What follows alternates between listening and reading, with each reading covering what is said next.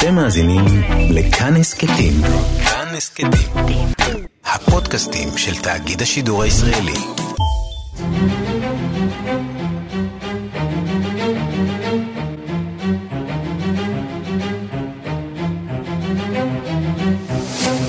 השעה הבינלאומית 27 בינואר 2020 והיום בעולם. הגיע ל-81 מניין הנספים מווירוס קורונה, מרבית הנספים קשישים או בעלי בעיות נשימה מן העיר ווהאן שבמחוז חובי. השלטון בבייג'ינג מורה על הארכת חופשת ראש השנה בניסיון למנוע הדבקה. 所有的居民啊都应该积极配合我们社区的这种防控的排查工作，尤其是在比如在两周内、十四天内，呃，去过武汉 על כל התושבים לשתף פעולה עם הפעולות למניעת הדבקה. כל מי שנסע לווהאן במהלך 14 הימים האחרונים מתבקש להירשם ביישוב או בכפר שבו הוא נמצא. יש לצמצם את הפעילות במרחבים הציבוריים, מורה פנג לוז'או מן המרכז לבקרת מחלות בסין. במחנה ההשמדה אושוויט בירקנאו התאספו בשעות הקרובות עשרות מנהיגים לציין 75 שנה לשחרור.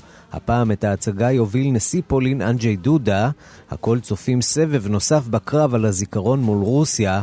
אנטוניה ימין תדווח. אחד הנואמים הראשיים בטקס יהיה נשיא פולין דודה שהחרים את הטקס בישראל, לאחר שבארץ סרבו לתת לו לנאום.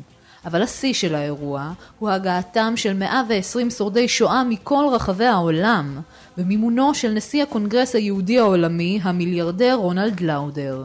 בריאיון בלעדי לכאן חדשות ביקר לאודר את התנהלות הטקס שנערך בשבוע שעבר בישראל שהיה בעיקרו פוליטי ובמהלכו מנהיגים שונים בהם ראש ממשלת ישראל בנימין נתניהו התעסקו בעיקר בהאדרת מעמדם.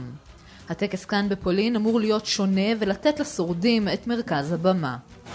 הרגעים האחרונים של אגדת הכדורסל קובי בריינט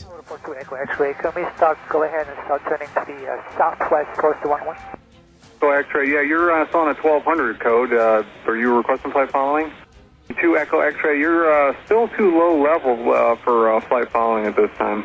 כך נשמעה השיחה בין המסוק למגדל הפיקוח שניות לפני ההתרסקות.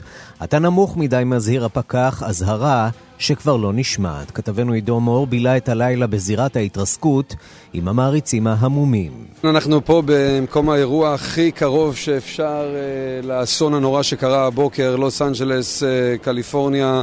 יום שהיה אמור להיות יום שמח והוא לחלוטין אה, השתנה פה, האווירה הכללית היא אווירה מאוד מאוד אה, קשה. אנחנו רואים גם אה, אנשים שהגיעו עם אה, חולצות של אה, קובי בריינט אה, ותמונות שלו אה, לחלוק את הכבוד אה, האחרון. וגם... It's so hard to say goodbye to what we had. בלוס אנג'לס חולקו הלילה פרסי הגרמי באווירה קשה. אלישה קיס ספדה לבריאנט בשירה. I'll weigh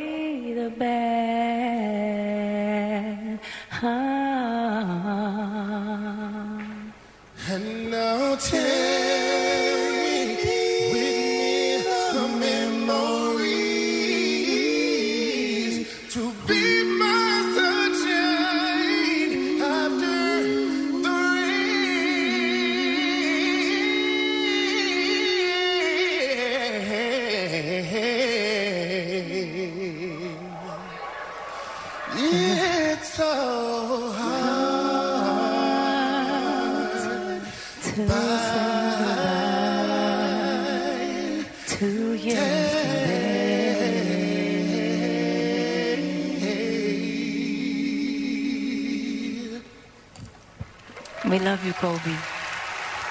Boys to men. השעה הבינלאומית שעורך זאב שניידר, מפיקה שירלי וייל אברמוביץ', הטכנאי יואב כהן, כבר מתחילים.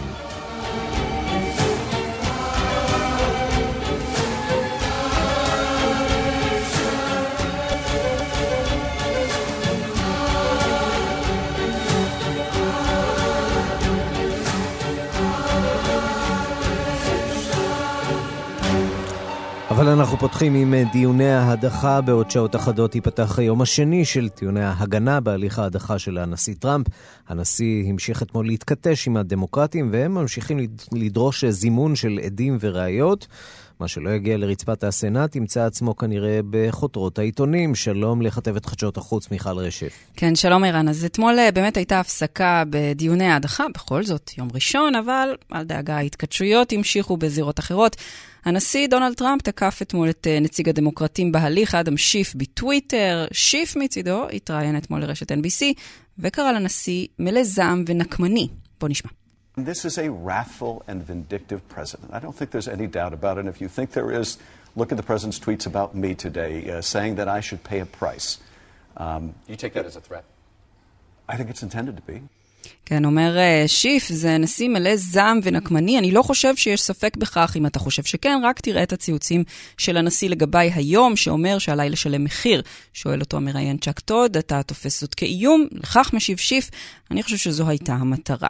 נזכיר שהדמוקרטים שבים ומבקשים לזמן לעדות כמה דמויות מפתח בפרשה האוקראינית, כמו למשל היועץ לביטחון לאומי לשעבר ג'ון בולטון.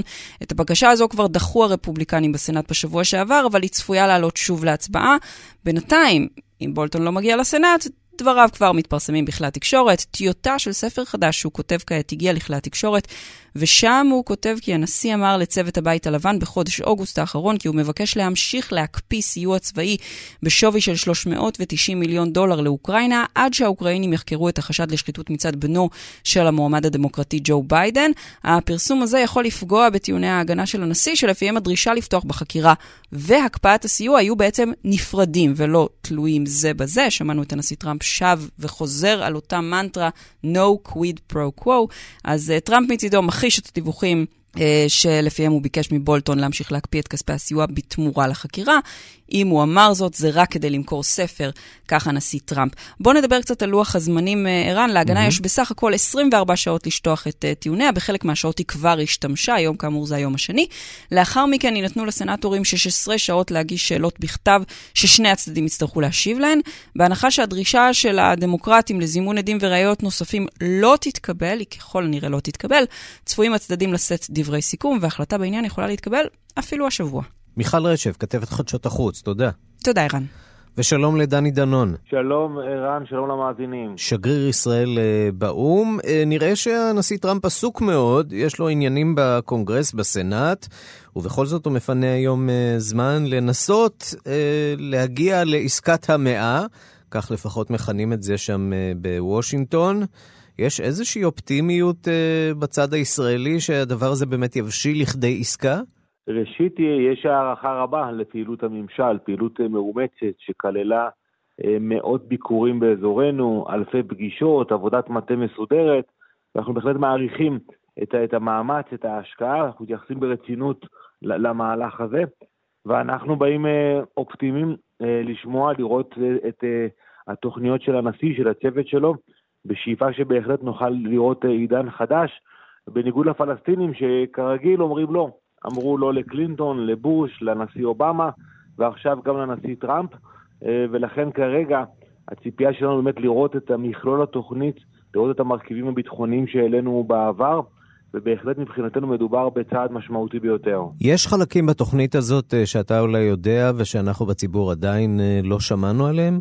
תראה, אנחנו צריכים להמתין בסבלנות. אני נפגשתי עם בכירים רבים בממשל בעבר, הם שמעו את כל הצדדים, הם מגבשים תוכנית כוללת, אה, גם בנושא ביטחוני, גם בנושא אה, של אה, גבולות עתידיים, גם בנושא כלכלי.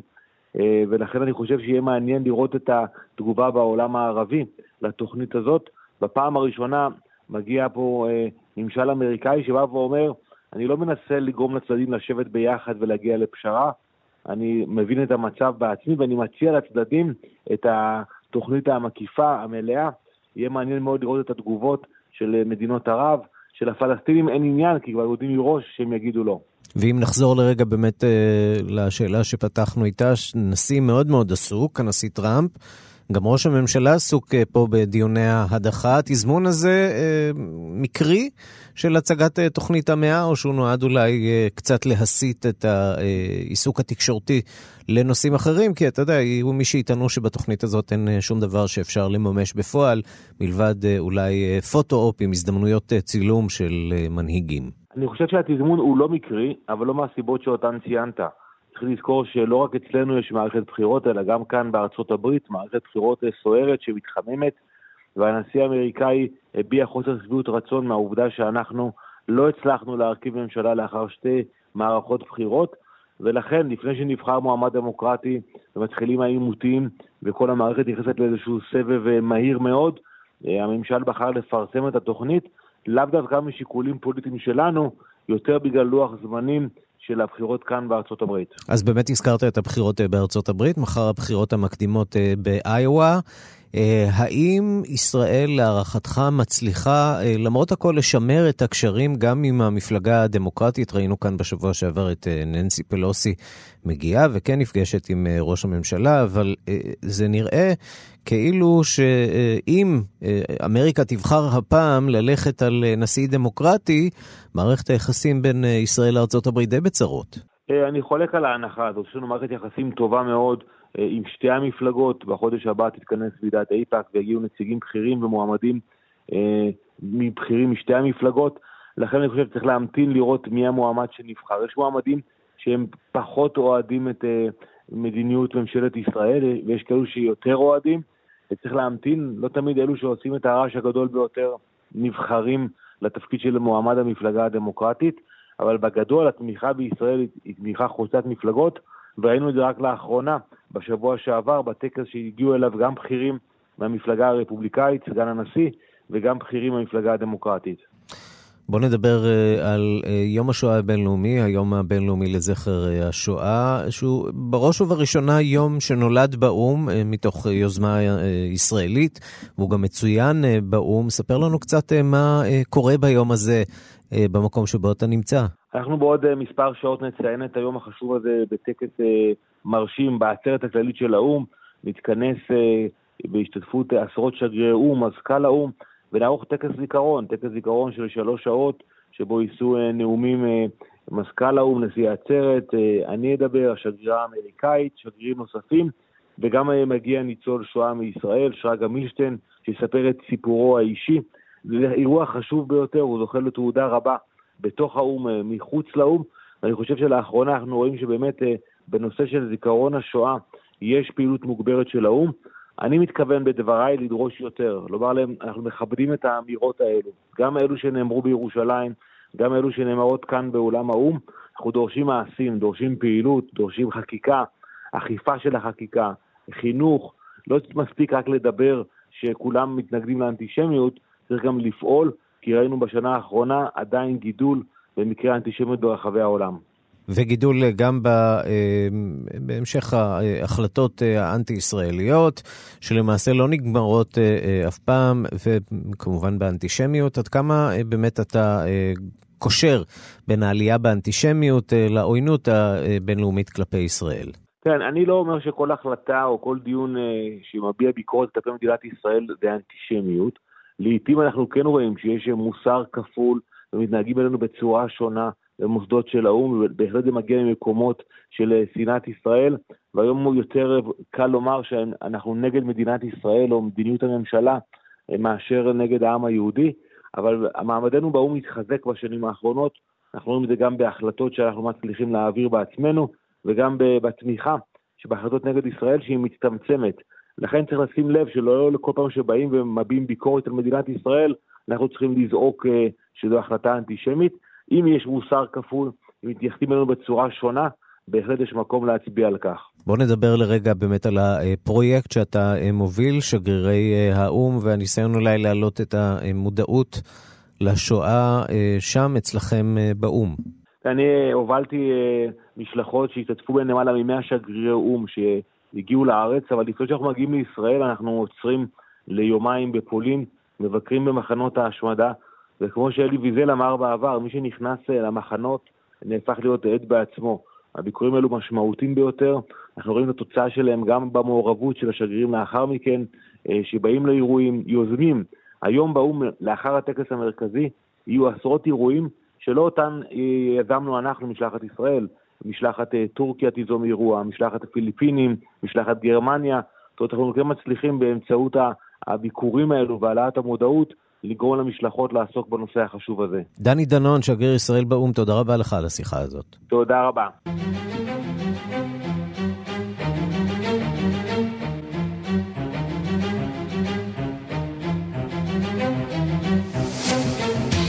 השגרירות האמריקנית בבגדד שוב על הכוונת, כמה רקטות נורו אמש לעבר האזור הירוק והמאובטח שבו נמצאת השגרירות האמריקנית. הפעם אה, שלוש רקטות פגעו במתחם השגרירות ויש שם דיווחים על פצועים. בד בבד, המחאה נגד השלטון בבגדד נמשכת גם ללא תמיכתו של איש הדת השיעי החשוב מוקתדה א-סאדר.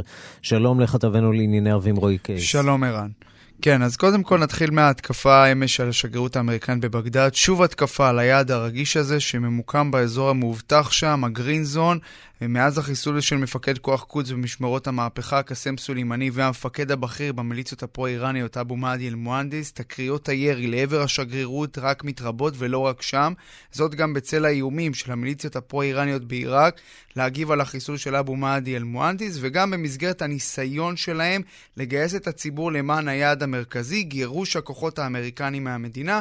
כך נשמע אתמול הדיווח בערוץ אל-ערבייה על ירי הרקטות לעבר השגרירות האמריקנית בבגדד. בסוף גם נשמעות האזעקות שהופעלו בשגרירות. הנה. خمسة صواريخ كاتيوشا سقطت قرب السفارة سقط منها ثلاثة داخل حرمها وأصاب إحداها כן, זה הדיווח של המגישה ברשת אל-ערבייה, הפרו-סעודית. חמש רקטות נורו לעבר השגרירות, שלוש נחתו בתוך, בתוך המתחם, אחת פגעה במסעדה של השגרירות. בהתחלה לא דווח על נפגעים, אך לפי גורמי ביטחון בעיראק יש שלושה נפגעים באירוע הזה, אזרחותם טרם התבררה. לגבי מי עומד מאחורי אותו ירי, אז נאמר שהמיליציות הפרו-איראניות בעיראק מכחישים הבוקר, מכחישות הבוקר, שהן עומדות מאחורי ירי הרקטות. ראש הסיעה הפוליטית שהיא מייצגת את המיליציות בפרלמנט העיראקי, האדי אל-עמרי, האשים שירי הרקטות הוא במטרה לפגוע במאמצים שלהם להוציא את הכוחות האמריקנים בעיראק. הוא קרא לחקור את התקרית, להעמיד את משגרי הרקטות לדין. נאמר שגם ראש ממשלת המעבר, עבד אל-מאדי, עדל עבד אל-מאדי, גינה את התקרית, הורה למנגנוני הביטחון לעצור את האחראים לירי, שהפעם, בניגוד לפעמים הקודמות, כן הצליח לפגוע במתחם השגרירות, אירוע מאוד uh, חמור. בפעמים הקודמות הרקטות נחתו בקרבת המתחם. משרד החוץ האמריקני אמרו הלילה לערוץ סקאי בשפה הערבית כי מאז חודש uh, ספטמבר היו יותר מ-14 התקפות של איראן והשלוחות שלה נגד אמריקנים בעיראק, כלומר עוד לפני החיסול של סולימני, הרבה לפני, uh, ונגיד שבהחלט זה בלא לא סימן טוב בעבור הכוחות האמריקנים שם שנמצאים על הכוונת. רועי קייס, כתבנו לענייני ערבים, תודה. תודה.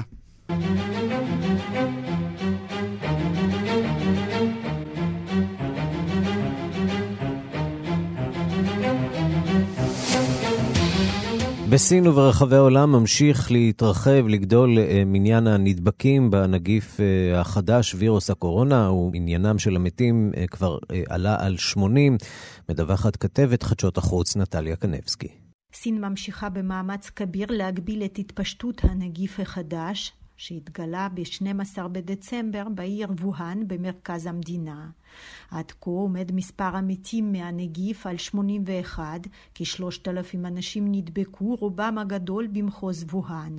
השלטון הסיני הטיל מצור כמעט מוחלט על 17 ערים, עם אוכלוסייה כוללת של יותר מ-50 מיליון תושבים. המדינות הזרות מנסות בימים האחרונים להחזיר הביתה את אזרחיהן התקועים באזורים שבמצור. בייג'ין גם האריכה את חופשת ראש השנה הסינית לבתי הספר, אוניברסיטאות ומוסדות ציבור אחרים. אך הזעם הציבורי בסין ובעיקר באזורים שבמצור גובר מיום ליום. זאת אולי הסיבה שז'ו סיוואנג, ראש העיר ווהאן, מוקד המגיפה, הודיע שהוא וגם ראש המפלגה הקומוניסטית באזור נוטלים עליהם אחריות מלאה אל התפשטות הנגיף, ואמר שהוא מוכן להתפטר מתפקידו. 我感觉我们应对危机的能力，我们的这些 公共卫生事件，我们应对的这个这些办法 还需要很好的完善。 ז'ו סינוואנג הכיר בריאיון לטלוויזיה הסינית אתמול שהוא והצוות שלו מנעו את פרסום המידע הראשוני על גילוי הנגיף. הוא גם הודיע שכחמישה מיליון תושבי העיר עזבו אותה לפני שהוטל עליה מצור ביום חמישי. לדבריו, בווהאן נרשמו מקרים רבים של העברת הנגיף מאדם לאדם. המומחים במערב חוששים שהמספר האמיתי של הנדבקים עלול להיות קרוב למאה אלף, כי הסימנים הראשונים של המחלה מופיעים יומיים עד שבועיים לאחר ההידפקות. לילן ז'ואן, ראשת המעבדה הממלכתית הראשית למחלות זיהומיות בסין, טענה מצידה שהפעולה של ממשלת סין בימים האחרונים מאפשרת לשלוט על התפשטות המחלה. 早期的时候呢，因为对这个传染病认识不够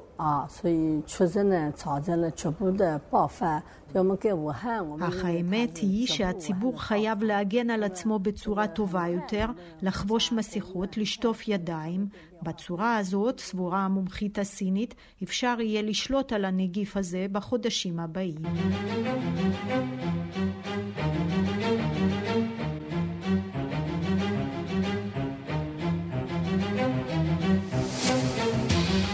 השעה הבינלאומית, האם הממשלה האיטלקית תצליח לשרוד? השמאל זכה אתמול בבחירות האזוריות במדינה, ועצר לעת עתה את שאיפותיו של מתאו סלוויני ממפלגת הלגה הימנית להגיע לראשות הממשלה.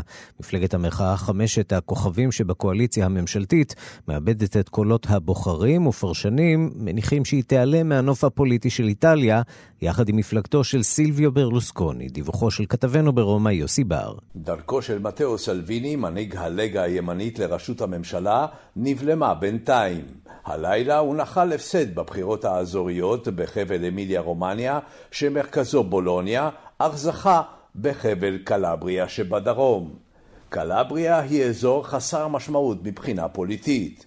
ניצחון בחבל אמיליה, האזור המשגשג במרכז איטליה, היה עלול להביא להפלת הממשלה. הבחירות באזור הפכו למבחן לאומי כשמנהיגי הממשלה והאופוזיציה ירדו לזירה. סלוויני הבטיח לתושבי האזור כי ישפר את חייהם ויסלק את השמאל מהאזור. אבל תושבי האזור, שנחשב למעוז השמאל והוא אחד המשגשגים במדינה, לא הסכימו ללכת שבי אחרי הבטחותיו של סלוויני.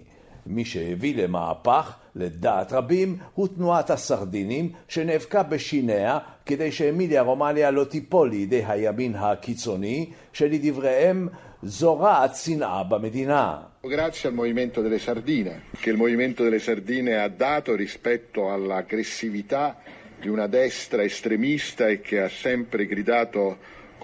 אני רוצה להודות לתנועת הסרדינים שתרמה לאווירה הדמוקרטית במדינה ונאבקה נגד אלימות הימין הקיצוני, אומר מנהיג השמאל ניקולה זינגרטי. ממשלת איטליה ניצלה לעת עתה, אבל הבעיה של הקואליציה הממשלתית המורכבת משמאל וממפלגת חמשת הכוכבים נשארה בעינה. חמשת הכוכבים, שהייתה פעם תנועת מחאה, אכזבה.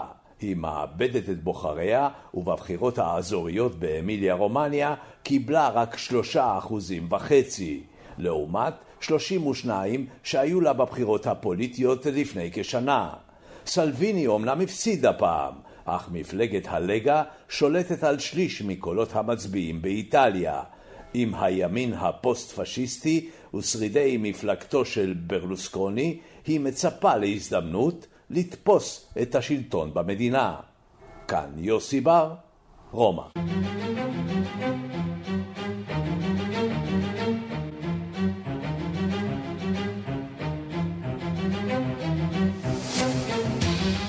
אנחנו לאירועי יום השואה הבינלאומי. הנשיא מקרון חנך לפני שעה קלה את קיר הזיכרון המחודש באתר הזיכרון לשואה בפריז.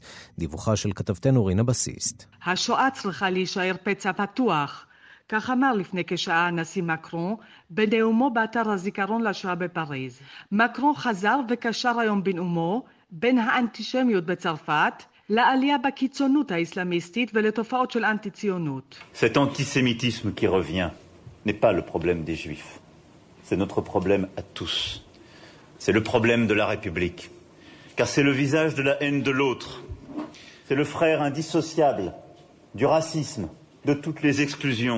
האנטישמיות הזאת שחוזרת איננה הבעיה של היהודים. זאת הבעיה של כולנו. זאת הבעיה של הרפובליקה הצרפתית, משום שזו דמותה של שנאת האחר. זאת אחותה של הגזענות ושל כל צורות ההדרה. זאת ההכחשה של המורשת שלנו ושל האידאות שלנו, ולכן לא נוותר. אסור לוותר. זוהי כוחה של ההגדרה החדשה של האנטישמיות והשותפות הבינלאומית לשימור זיכרון השואה. נרדוף את האנטישמיות ואת הגזענות בכל צורותיהן, כך אמר מקרון. עמנואל מקרון קרא לכל אזרחי צרפת להביא אל אתר הזיכרון בפריז את הארכיבים המשפחתיים שלהם. תמונות, מסמכים, מכתבים, כל דבר שיכול לחזק את עבודת שימור הזיכרון. הוא דיבר ארוכות על חסידי אומות העולם הצרפתיים, רופאים, שוטרים, כמרים וסתם אנשים מהרחוב, אשר סייעו להציל שלושה רבעים מיהדות צרפת. לעומתם, שב מקרון והזכיר את השתתפותה האקטיבית של ממשלת וישי במלאכת גירוש היהודים מהמדינה. קיר הזיכרון בפריז כולל בעצם שלוש קירות שנבנו מאבן ירושלים. האתר נחנך לפני 15 שנים בנוכחותו של הנשיא אז ז'אק שיראק ושל ניצועת השואה והצהרה סימון וייל. על הקירות נחרטו אז שמותיהם של 76 אלף היהודים שנעצרו בצרפת וגורשו על ידי הנאצים אל מחנות הריכוז. אבל במהלך השנים התגלו מספר טעויות באיות השמות ובתאריכים, והתברר גם שהרשימה של השמות איננה מלאה. בחודש מאי האחרון החלה עבודת שיפוץ של הקירות האלה. קרוב לארבעת אלפים טעויות כתיב ומספור תוקנו, ושמותיהם של 175 יהודים שגורשו נוספו לקיר. הנשיא מקרו כבר ביקר באתר הזה רשמית פעמיים, פעם ראשונה בהיותו מועמד לנשיאות, ופעם שנייה בשנה שעברה. הנוכחות שלו כאן היום, לאחר הטקס בירושלים, לאחר הנאום החזק שנשא ביד ושם היא משמעותית מאוד. כאמור, מקרו חזר היום על אותו המסר שהביע בישראל לפני שלושה ימים, אנטישמיות איננה הבעיה של היהודים, אלא הבעיה של כולם. כאן רינה בסיסט.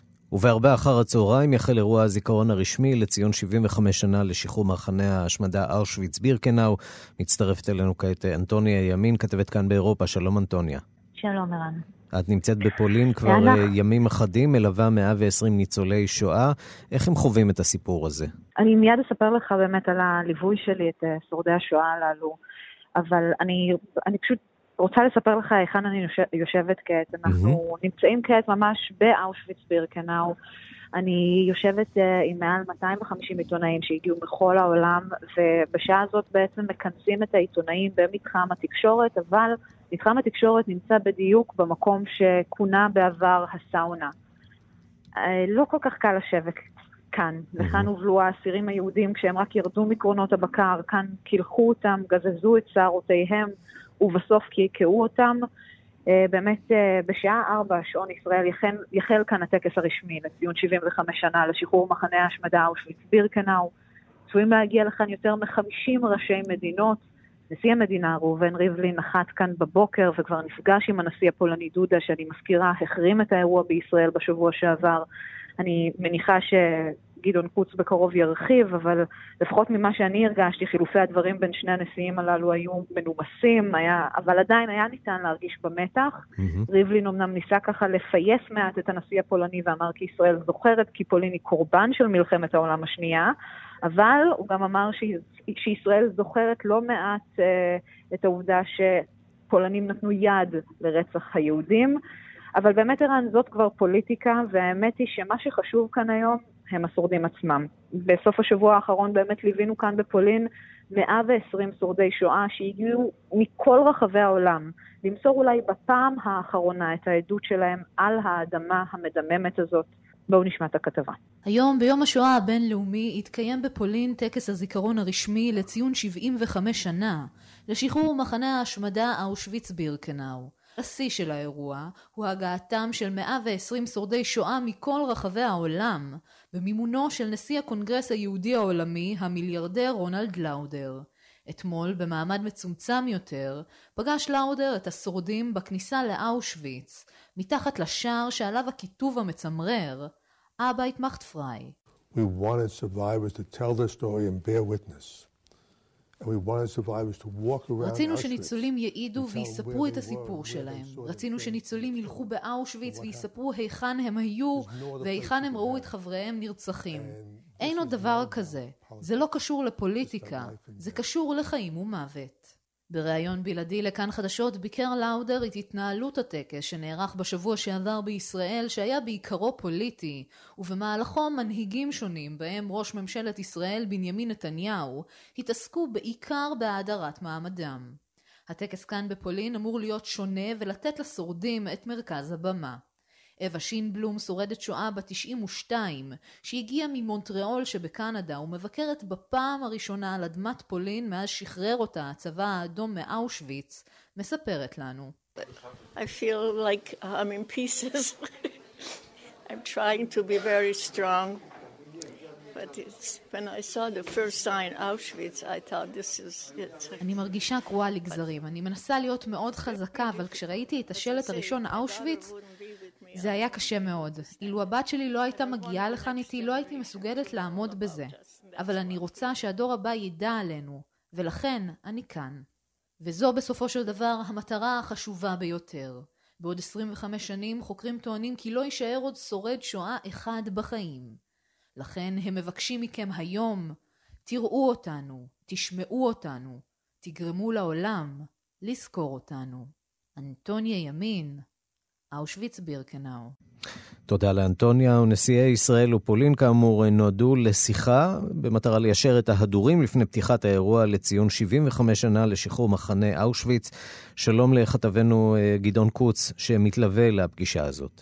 כן, שלום וברכה. אם כן, הפגישה הסתיימה לפני דקות אחדות, אה, ולפני טקס הזיכרון אה, הפגישה הזאת נערכה פגישה, אפשר לומר, לאישור ההדורים במכללה שסמוכה למחנה, על שמו של לוחם הפרט ויטול פילצקי, שאומנם היה חבר בארגון הלאומני הפולני שלא היטיב עם היהודים, בלשון המעטה, אבל הוא חדר למחנה והיה בין הראשונים שהביאו עדות על המתרחש באושוויץ כדי להזיק את דעת הקהל. הנשיא דודה פתח בהבעת תודה על בואו של נשיא המדינה, הוא הביע צער עמוק על כך שלא היה יכול לבוא כנשיא פולין לירושלים משום שלא הוזמן לנאום שם. כל האשמה הוא הטיל על נשיא קרן השואה, משה קנטור, שאותו תיאר כמקורבו של פוטין, שדווקא הוזמן לנאום למרות האשמות חסרות הביסוס שהטיח בפולין. הוא הביע תקווה שהמזימות את ההיסטוריה לא יצלחו. לגבי יחסי ישראל-פולין הוא אמר שהם טובים יותר מאי פעם, כולל בתחום הביטחוני. הוא אמר שמדינת ישראל מדינה יהודית שקמה אה, כדי שמה שקרה באושוויץ לא יקרה שוב. והנשיא ריבלין בדבריו, הוא הצדיק את רצון המארח להמשיך ולקיים את יום הזיכרון באושוויץ עצמה, אין תכלית למקום הזה, הוא אמר. לגבי נושא הזיכרון הוא היה מסויג, הוא אמר אנחנו לא סוחרים בזיכרון, אבל בהחלט הזכיר את פעולתם של חסידי אומות העולם הפולנים שהצילו יהודים, אבל הם היו מעטים מדי אומר, והיו רבים, רבים מאוד כאלה שלא עשו זאת, אלא שעשו... להפך, אבל הוא אומר, נשאיר את ההיסטוריה להיסטוריה משני הצדדים, אנחנו חייבים לחשוב על המשך היחסים בין שני העמים, והזמין את הנשיא דודה לבקר בישראל. צריך לומר עוד שעכשיו דודה פוגש את נשיא אוקראינה זלנסקי, שלא הגיע לטקס בירושלים, אבל הגיע לאושוויץ. אם כן, אנחנו כאן באווירה של תחרות בעצם בין שני האירועים. גדעון קוץ, תודה. ושלום לכתבנו בפולין, ניסן צור. שלום ערן. אז מה, כבר אפשר לדבר על סולחה בין ישראל לפולין, או שהדרך עדיין רחוקה וארוכה? אני חייב, אני חייב לומר שכאשר שמעתי את הדיווח של גדעון על הדברים הכל כך נחמדים ונעימים שאמר נשיא פולין, עלה לי קצת חיוך קל על השפתיים. מדוע? כי, כי דבר אחד הם אומרים אולי במפגש עם נשיא מדינת ישראל, אבל הרטוריקה בפולין עצמה, לאורך בעיקר השבועות האחרונים, לקראת יום השואה, היא רטוריקה אחרת לחלוטין.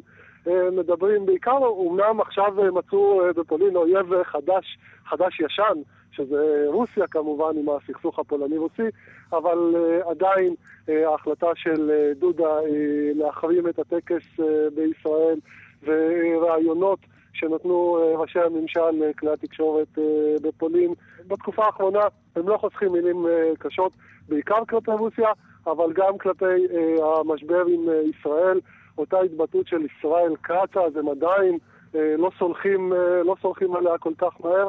ולכן לפחות לפי ההתבטאויות של ראשי הממשל הפולני, עוד יש דרך מאוד מאוד ארוכה עד לסולחה בין שתי המדינות, כמו שכינית את זה. ניסן צור, כתבנו בפולין, תודה רבה לך. תודה לך.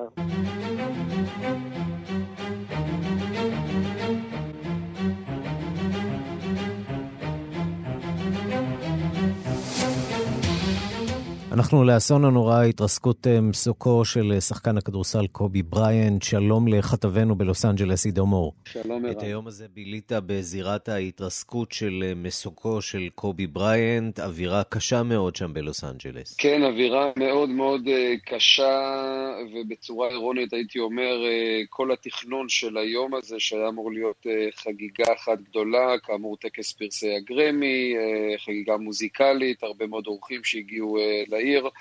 אה, מיום חגיגה זה הפך להיות, להיות יום אה, טרגי במיוחד. אה, כבר בשעות הבוקר, ברבע לעשר בבוקר שעוננו כאן, בעצם שמענו על התאונה הנוראית הזו שקרתה. הרבה מאוד שמועות רצו להם באוויר לגבי זהות ההרוגים שהיו על המסוק. ידענו שקובי בריינט אחד מהם, אבל דובר על ארבע בנותיו.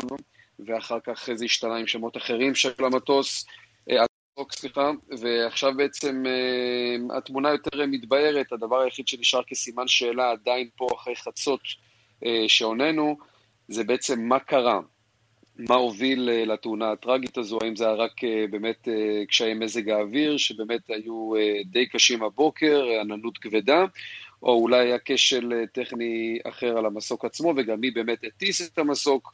אבל זהותם אה, של ההרוגים, כמעט כולם אה, כבר אה, יצא פורמלית לתקשורת, ובאמת העיר כולה אבלה. מדובר פה באייקון, אייקון מאוד מאוד גדול, חוץ מה, מהשם הגדול והמוכר בעולם, זה בן אדם שדורות גדלו עליו כאן, אמנם הוא רק בן 41, אבל בגיל מאוד צעיר, הוא החל דרכו המקצועית עם, ה, הלייקרס. ובעצם הסטייפלס סנטר, איפה שהיום באמת גם היה טקס אה, הגרמי, שם היה משכנו ומשכן אה, הלייקרס, אה, ודורות רבים, אבות, ילדים, היום אנחנו נפגשנו בשטח עם לא מעט דורות שהגיעו ביחד לחלוק כבוד אחרון, והיה לא מעט בכי. אנחנו נמצאים עכשיו עם אב ובנו פה שהגיעו למקום האירוע. Hello sir, how are you? Oh man, I'm devastated right now. My heart hurts so much. I can't I can't even put it into words. How did you hear the news? Uh, my friend texted me and I didn't understand what he said because he just wrote Kobe's gone and I said gone where? And then I looked I said no, please and I went into I forgot what news channel or app and it said, you know, Kobe Bryant, you know, crashed in helicopter and dead and with five other people my heart just sank. I, I I can't tell you he was my idol as sports. I mean, that's my as the greatest player I've ever seen. My son, his middle name is Kobe. He was born on Kobe Bryant's birthday. Oh, unbelievable. בצורה מדהימה, אב מספר פה שהבן שלו נולד ביום הולדת של קובי בריינט והוא קרא לו על שמו, קובי, והנה הם פה נמצאים ביחד לקחת ולחלוק כבוד אחרון, מטרים ספורים ממקום ההתרסקות, הדקות האחרונות של חייו ושל ביתו, כפי שכאמור שמענו. מדובר פה במשהו שהוא באמת תאונה מאוד קשה ו- וטרגדיה לא רק... ברמה המקצועית, אלא גם באישית, משפחתית, וקשה קשה מאוד. תגיד, איך כל זה השפיע על אה, טקס אה, הגרמי? אני חייב להגיד שבאופן אישי אני הייתי אמור להיות uh, בטקס עצמו כמדי שנה, ולא רק חדשות uh, שקרו בבוקר, וההתפתחויות, uh, כל הלו"ז שלי השתנה, אז לא הייתי ממש uh, on top of it, מה שנקרא, אבל אני יכול להגיד לך שהיה ברור שמארגני הטקס יצטרכו uh, לשנות ברגע האחרון את הליינאפ שלהם, ובאמת זה מה שנעשה. אלישיה קיז אה, שהנחתה, אה, עלתה כבר בתחילת הערב עם הרכב בויס טו מן, והם פתחו את טקס הגרמי עם מחווה מוזיקלית לזכרו של קובי, תמונות בכל ההיכל, ושוב אני מזכיר לכם, בהיכל עצמו זה ההיכל שזה הבית השני, אם לא אפילו אפשר להגיד הראשון של קובי בריינט, ושם היום הייתה החגיגה הגדולה, בעצם בזמן שעדיין התעסקנו עם התאונה הקטלנית הזו. אה, אני יכול גם להגיד לך שטקס הגרמי לצערנו אה, ידע אה, סיטואציה שכזו בעבר. אנחנו זוכרים את וויטני יוסטון, ממש 24 שעות לפני טקס הגרמי, נפטרה וכל הליינאפ היה צריך להשתנות, במיוחד שמדובר אה, אה, באומנית מוזיקלית, אה, ככה שהחיים עצמם אה, מעולים בטרגדיות לפעמים, במיוחד בעיר המאוד אה, משוגעת הזאת. זה לא גורם ל- למארגנים לדחות או לבטל טקסים כאלה. צריך להבין שטקס כמו הגרמי אי אפשר לדחות, יש תאריך אחד. אה, אם זה לא קורה, זה פשוט לא קורה. אני זוכר לפני שנים רבות היה ביטול ראשון ואחרון מסוגו אה, של אה, אחד מהטקסים, אני חושב שזה היה אז האוסקר וגם הגולדן גלובס, אה, שזה היה בגלל חשש ביטחוני ממש אחרי אירועי 9-11, אבל אירועים כאלה לא מבטלים, לא מבטלים, לא דוחים, יכולים לשנות, כמו ששינו הבוקר ברגע האחרון את הליינאפ האומנותי ולעשות מחווה. אבל לבטל לחלוטין... עידו מור, כתבנו בלוס אנג'לס, תודה. אנחנו לעניין הבא, בעצם נשארים באותו עניין, אה, טקס אה, פרסי הגרמי. שלום אה, לכתבנו בניו יורק, יגאל רביד. שמסתכל, בוקר טוב ערן, צהריים טובים, מסתכל על הנתונים ובהמשך למה שדיברת כרגע עם עידו, רשת CBS שאמרה על עידו הישיר, יחד עם רבים וטובים אחרים, נאלצה לוותר, לוותר על הדבר הזה, להבין את מה שקרה להם. Mm-hmm. ברגע שהדיווחים החלו לצאת, אנשים עברו לרשתות האחרות. זה מזכיר לנו דיווחים על אירועים גדולים שהיו אצלנו, אירועי ספורט, אירועי בידור גדולים בצילם של פיגועים לצערנו. ושוב, אה, נווטי ומנהלי רשת השידור נאלצו לקבל החלטה, הם לא יכלו לרדת מזה, היה להם גם חוב לגרמי, גם חוב למפרסמים, כולם נפגעו מהדבר אז הזה. אז בעצם ניסו לכדרר בין אה, שני הסיפורים הגדולים האלה. הצופים, אנחנו מכירים את זה מהבית, ערן. לגמרי. הצופים פשוט הצביעו בשלט וברחו לערוצים. אני מזכיר לך שבמשך שעות ארוכות גם לא היה ברור מה קרה שם. האם באמת הוא בנושא המסוק? האם הוא וכל ילדיו? כמה מילדיו? כמה הרוגים יש שם בכלל? שעות ארוכות לא הייתה תשובה ברורה, מה שגרם להרבה מבוכה.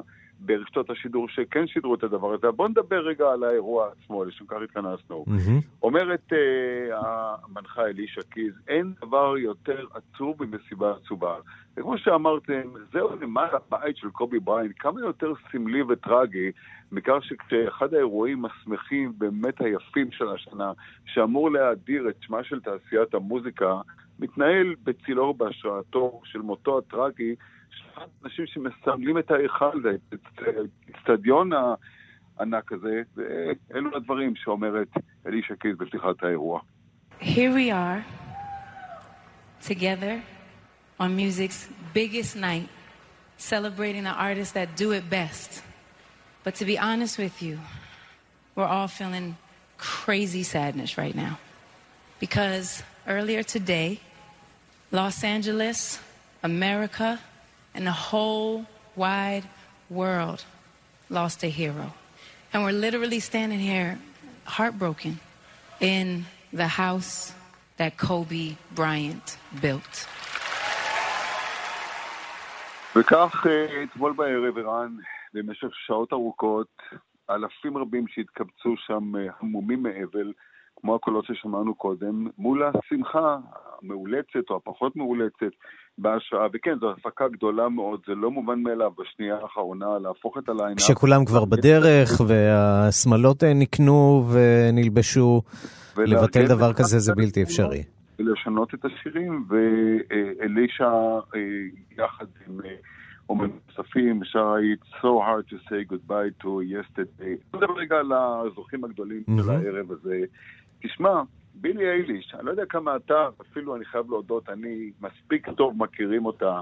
היא תופעה, מכיוון שהיא התחילה באמת גם כתופעת רשת. פעם ראשונה בהיסטוריה יש לך מישהי שנולדה במאה ה-21, והנה היא זוכה, ויש פה גם ביקורת קשה לדבר הזה. איך ייתכן שאומן, ככל שתהיה מוכשרת וכריזמטית ומיוחדת ונאורוטית, ויחד עם אחיה פיניאס, זוכים בשיר השנה, אלבום השנה, הקלטת השנה, תגלית השנה, היא בחורה שהיא בקושי בת 18. טוב, העולם כאילו- שייך לצעירים, אה, יגאל. אה, צר לי לבשר לכל הממורמרים. את זה יודעים גם האומנים בארץ, אבל אה, אחרי שאמרנו את השם שלה, ואחרי שנזכיר גם את שמה של ליזו, יש פה איזו אמירה פוליטית בזכייה שלה בכמה, כמו באלבום השנה ובעוד כמה פרסים, היא סמל לנשים שלא הולכות לפי דימוי הגוף הקלאסי, ואפילו אוהבת להדגיש את זה, אבל הרבה הרבה שעוריות סביב הסיפור הזה של טקס פרסי הגרמי. בואו אולי נשמע את בילי אייליש אה, נשמע, בדברים שהיא וכמובן אומרת. דברים אחרים שהיו שם. הנה. תודה. תודה, יגאל.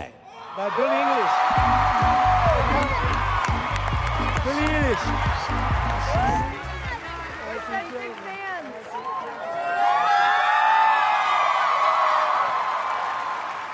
Why? wow, wow, wow, wow, wow, wow. Oh my God, so many other songs deserve this. I'm sorry. I thank you so much. Um, this is my first Grammys. I never thought this would ever happen in my whole life. Um, I grew up watching them. וזאת כבר אה, בילי אייליש המאושרת שמחייכת לשם שינוי. לא מהזמרות שמחייכות אה, יותר מדי, אבל הנה, היא מחייכת עם הבד גאי שלה. White shirt,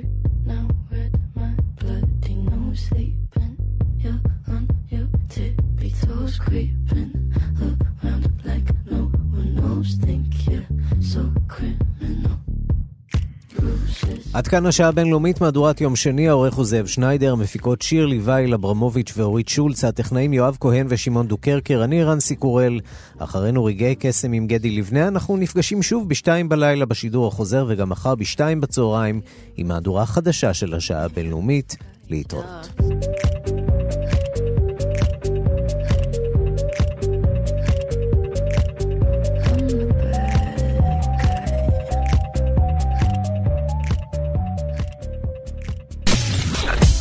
אתם מאזינים לכאן הסכתים. כאן הסכתים. הפודקאסטים של תאגיד השידור הישראלי.